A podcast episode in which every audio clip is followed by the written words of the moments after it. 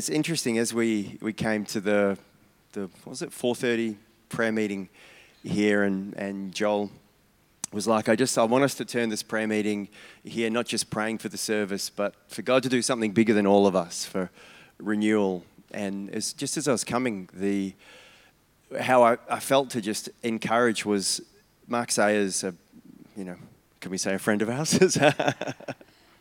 Someone we, we both highly respect. Uh, he talks about moving from a consuming culture to a contending culture, which is the posture of believing for renewal. And he highlights three movements that happen and three critical components. And so, this, this is an encouragement that this is who your pastors are. But this is, I know this is so alive in, in this church and for us to lean into. And so, the three postures number one is sacrificial. So, moving from this consumer culture of our world to a contending culture of the kingdom. Uh, firstly, sacrificial. Secondly, risk taking. And no one plants a church who's uh, not taking a large step of risk. Uh, and thirdly, responsibility embracing. And these are three postures that that Sayers would talk about that are critical for us to be people who contend for renewal. And so, thank you, Joel and Michaela, for being people who own these postures and who are setting a tone.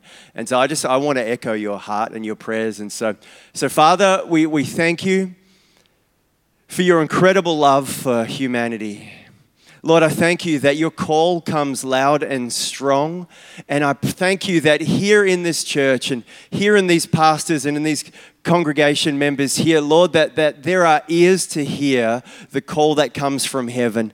And so, Lord, I thank you that that would be heard afresh and that there would be a lean in in each of us. Lord, truly to be people who could say, Our Father in heaven Hallowed be your name. You are glorious and wonderful. And we pray together for your kingdom to come, your will to be done here on earth.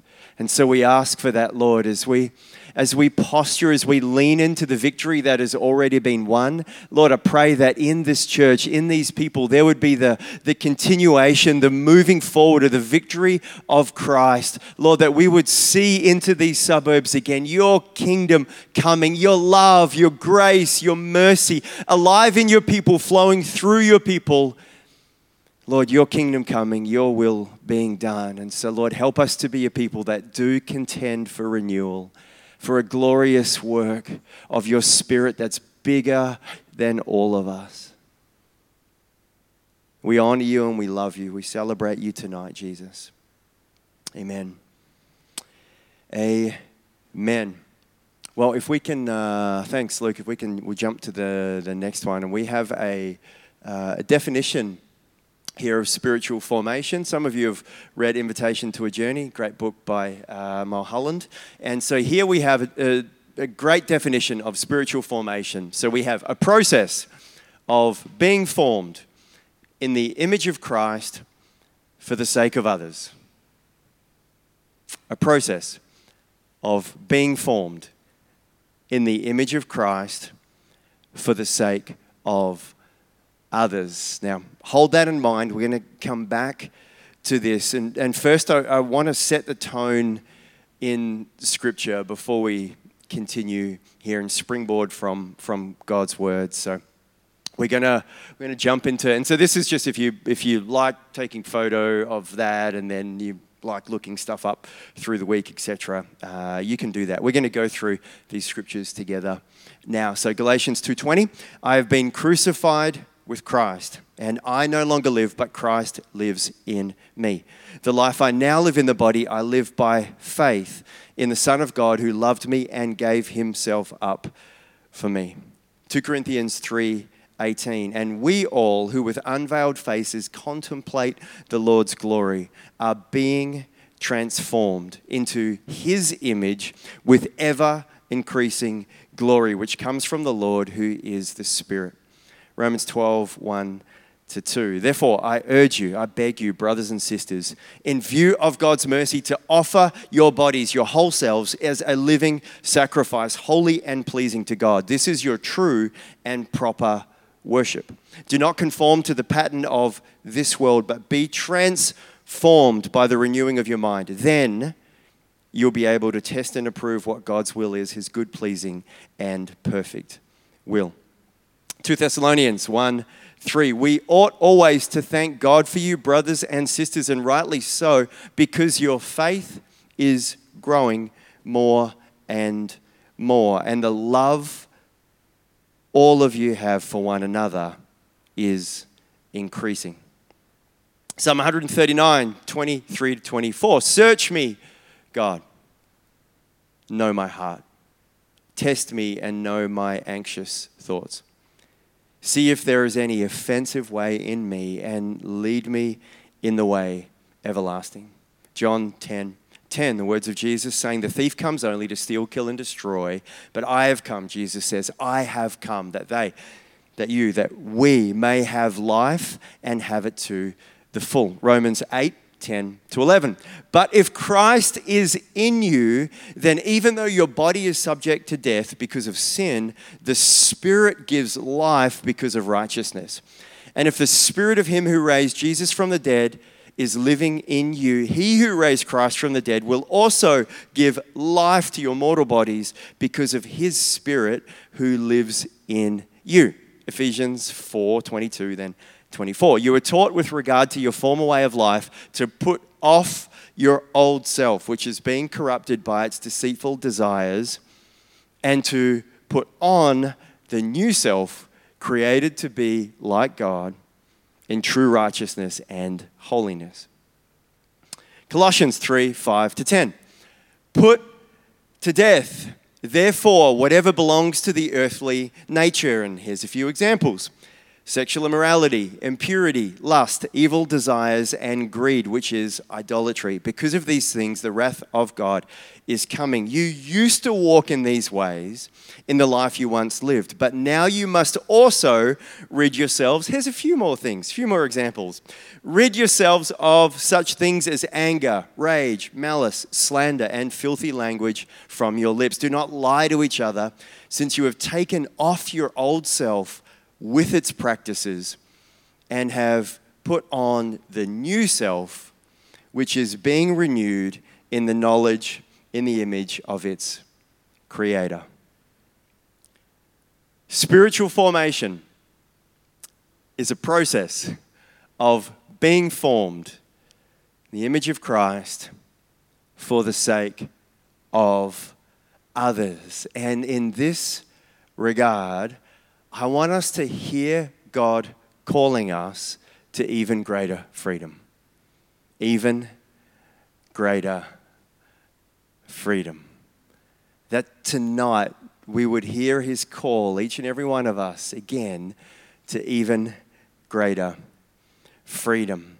And for us to own that, that we are a work of art and a work in progress right at the same time.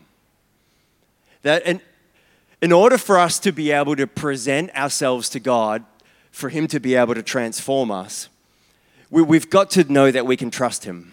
And there is a foundation of love that allows us to, to come to God knowing we can trust Him because we are fully loved through all that Christ has done for us. We can see the, the love of God and to know that we are loved. We're, we're created in His image. We are a work of art. And so we can present ourselves to God, not presenting a false self or presenting just the pieces that we, we think are, are okay for Him to see but we can come and present our whole selves before Him because we know we're loved regardless.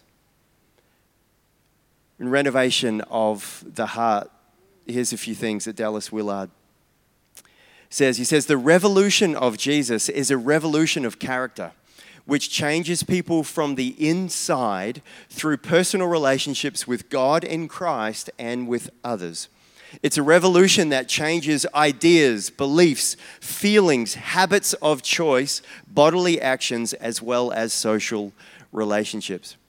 Genuine transformation of the whole person into the goodness and power seen in Jesus remains the necessary goal of human life.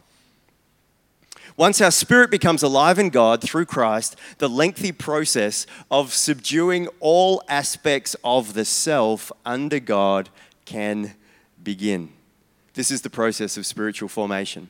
The aim of spiritual formation is to bring every element of our being, inside and out, into harmony with the will of God and the kingdom of God.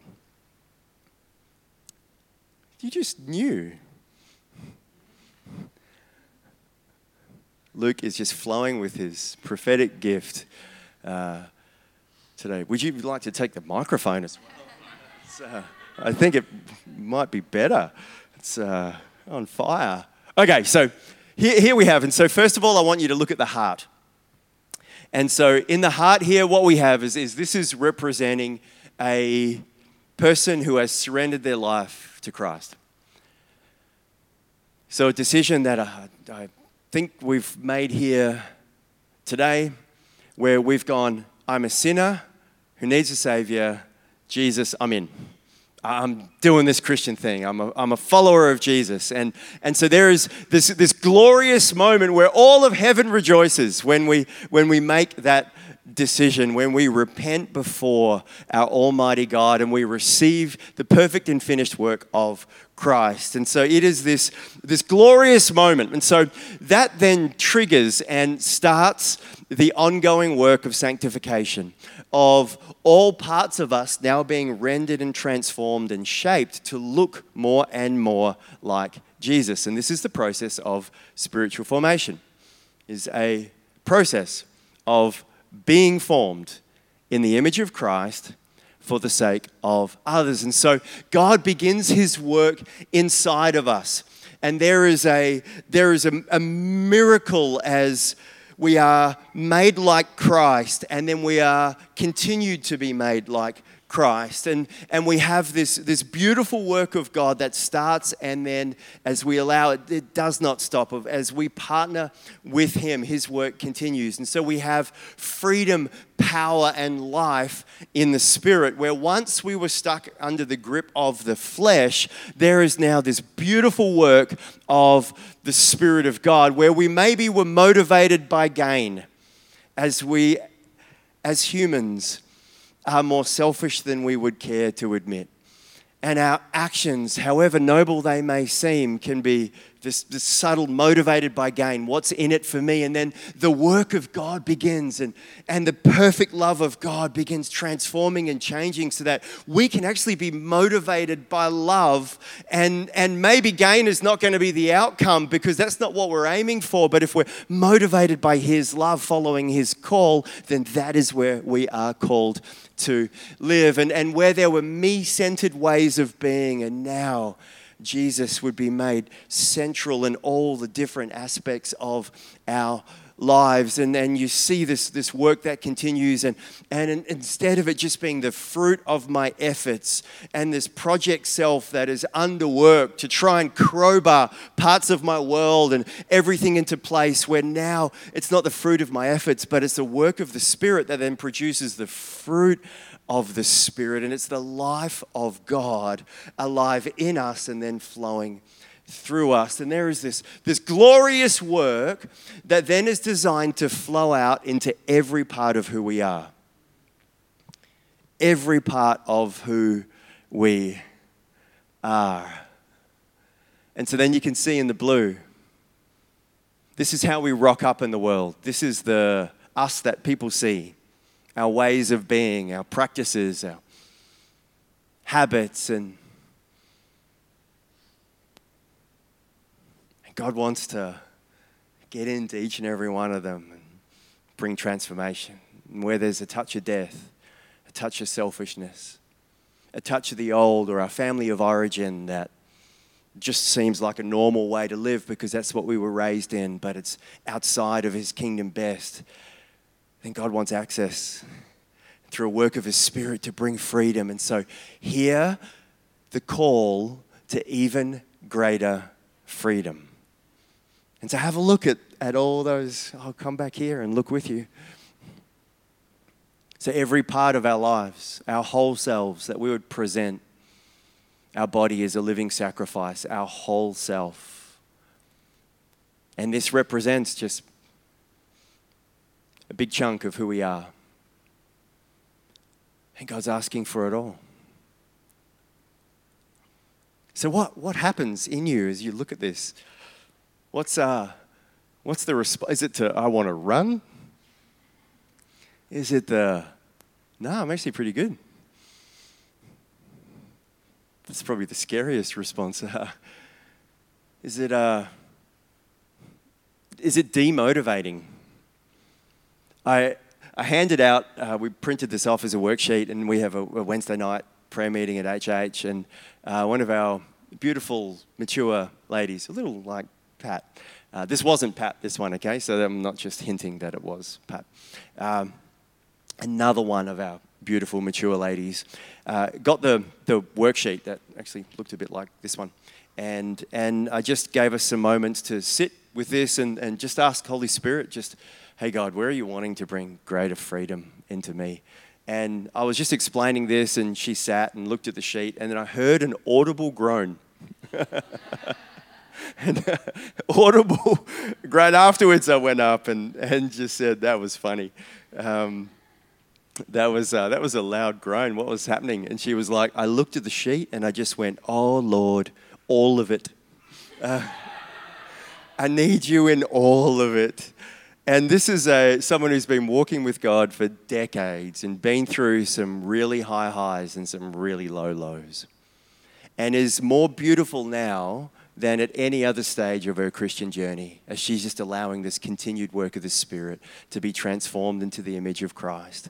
And man, could we be those type of people? And this again, this is this is how Pat's living her life, just saying, Here I am, Lord, do your best work in me transform me today. And, and can you imagine if every Christian owned this reality where we go, tomorrow, I want to look a little more like Jesus, and the next day, and the next day. And I'm not letting anything of the old, any part of the old self, I'm not letting anything cling to me that Jesus has paid the price for my freedom in. And so I'm going to present it before you, God, saying, Come and do your best work to set me free for your glory. Because we're in this glorious process where the work is complete, but we allow that work to be completed in us. And there's a process of being formed in the image of Christ. And the reason this is so important is because it's for the sake of others. The greatest gift we can give to the world is our transforming self, not our striving self. Our transforming self, where we are surrendered. And I love there's such a beautiful heart in this church, this heart posture before the Lord. It's like, Here I am, God, do your best work in me. Transform me for your glory and where we're not trying to hide, we're not trying to pretend, we're not trying to bring a nice, neat package before God. Because ultimately, it's the truth that sets us free. And so, if we're not bringing our truth to Him, we're bringing a false self, then the real us isn't being transformed. And so, we've got to be comfortable enough before God to bring our true self and to say, you know what, there are some attitudes in me that fall short of your glory, God. And so I got to just bring that before you and say, Lord, I repent. Do a work in me. Form those attitudes to look more like your attitudes, Jesus. There are some things that live in my mind that fall short of your best. Some thought patterns that head in directions that I wouldn't like put up on the screen here. And so, Lord, I surrender that to you. Come, Holy Spirit. Do your best work to transform me into the image of Christ. Transform me more and more to be more like Jesus. And man, this is, as I chat with different pastors and and hear about a work that God is wanting to do in His church that this is a moment where God is wanting to have us as His people incline our ear and really listen to the fine tuning that He wants to do. To the works of freedom that He is calling us to. As He calls and says, Come on, I have more. There's greater freedom. I, I, like we're so excited for the freedom that we've tasted and experienced. But it's like Christ has won the ultimate victory and a price has been paid for you to take a hold of greater freedom, of greater power, because it's this glorious process that we're on. And on the flip side, this is for the sake of others. And as we look more like Jesus, others are more blessed. The greatest gift that a husband can give to his wife is to look a little more like Jesus tomorrow than he did today.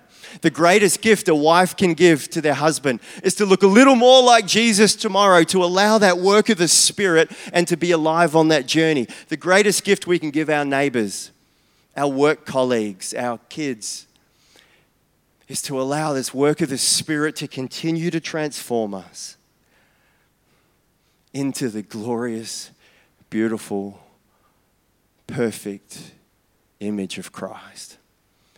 And I love this is not a work that we have to crowbar into existence. This is a posture of surrender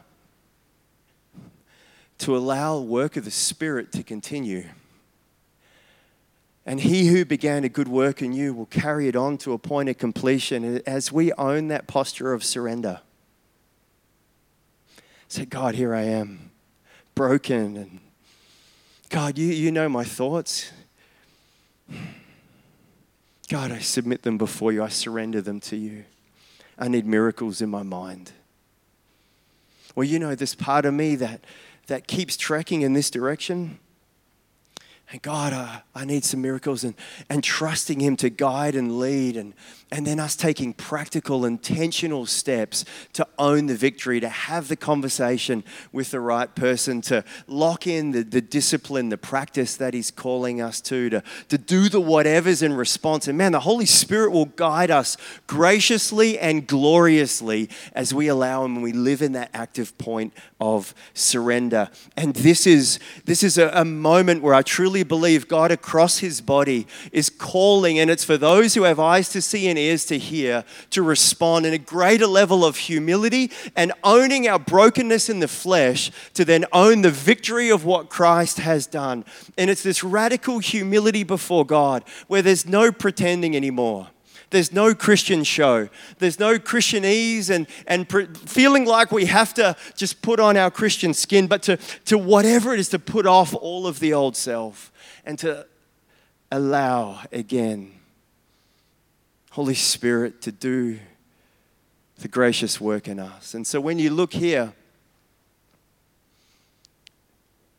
are there some places that God's calling you to? To hand over the reins a little more. To, you know, as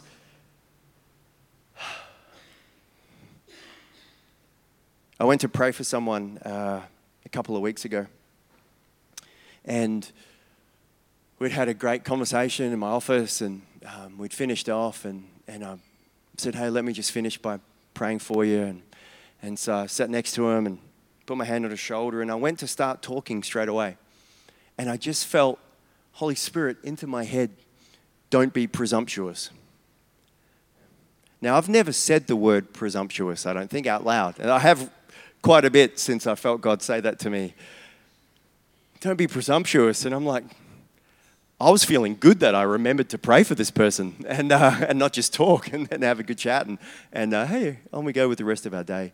And, but I, as I was afterwards, I was like, God, what was, what was that about? And I just felt like the Holy Spirit just impressed on my heart, like, don't think so quickly, Jace, that you know how to pray for this person.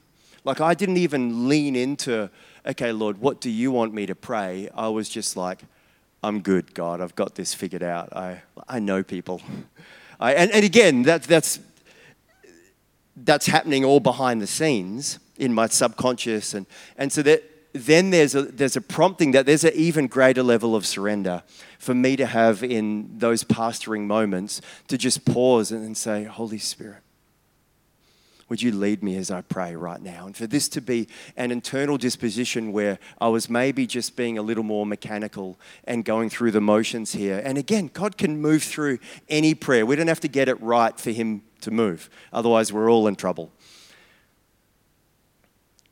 Don't be presumptuous. It's one of the kind, fatherly things that God said to me recently. Is there somewhere in your world where you're just acting too quickly?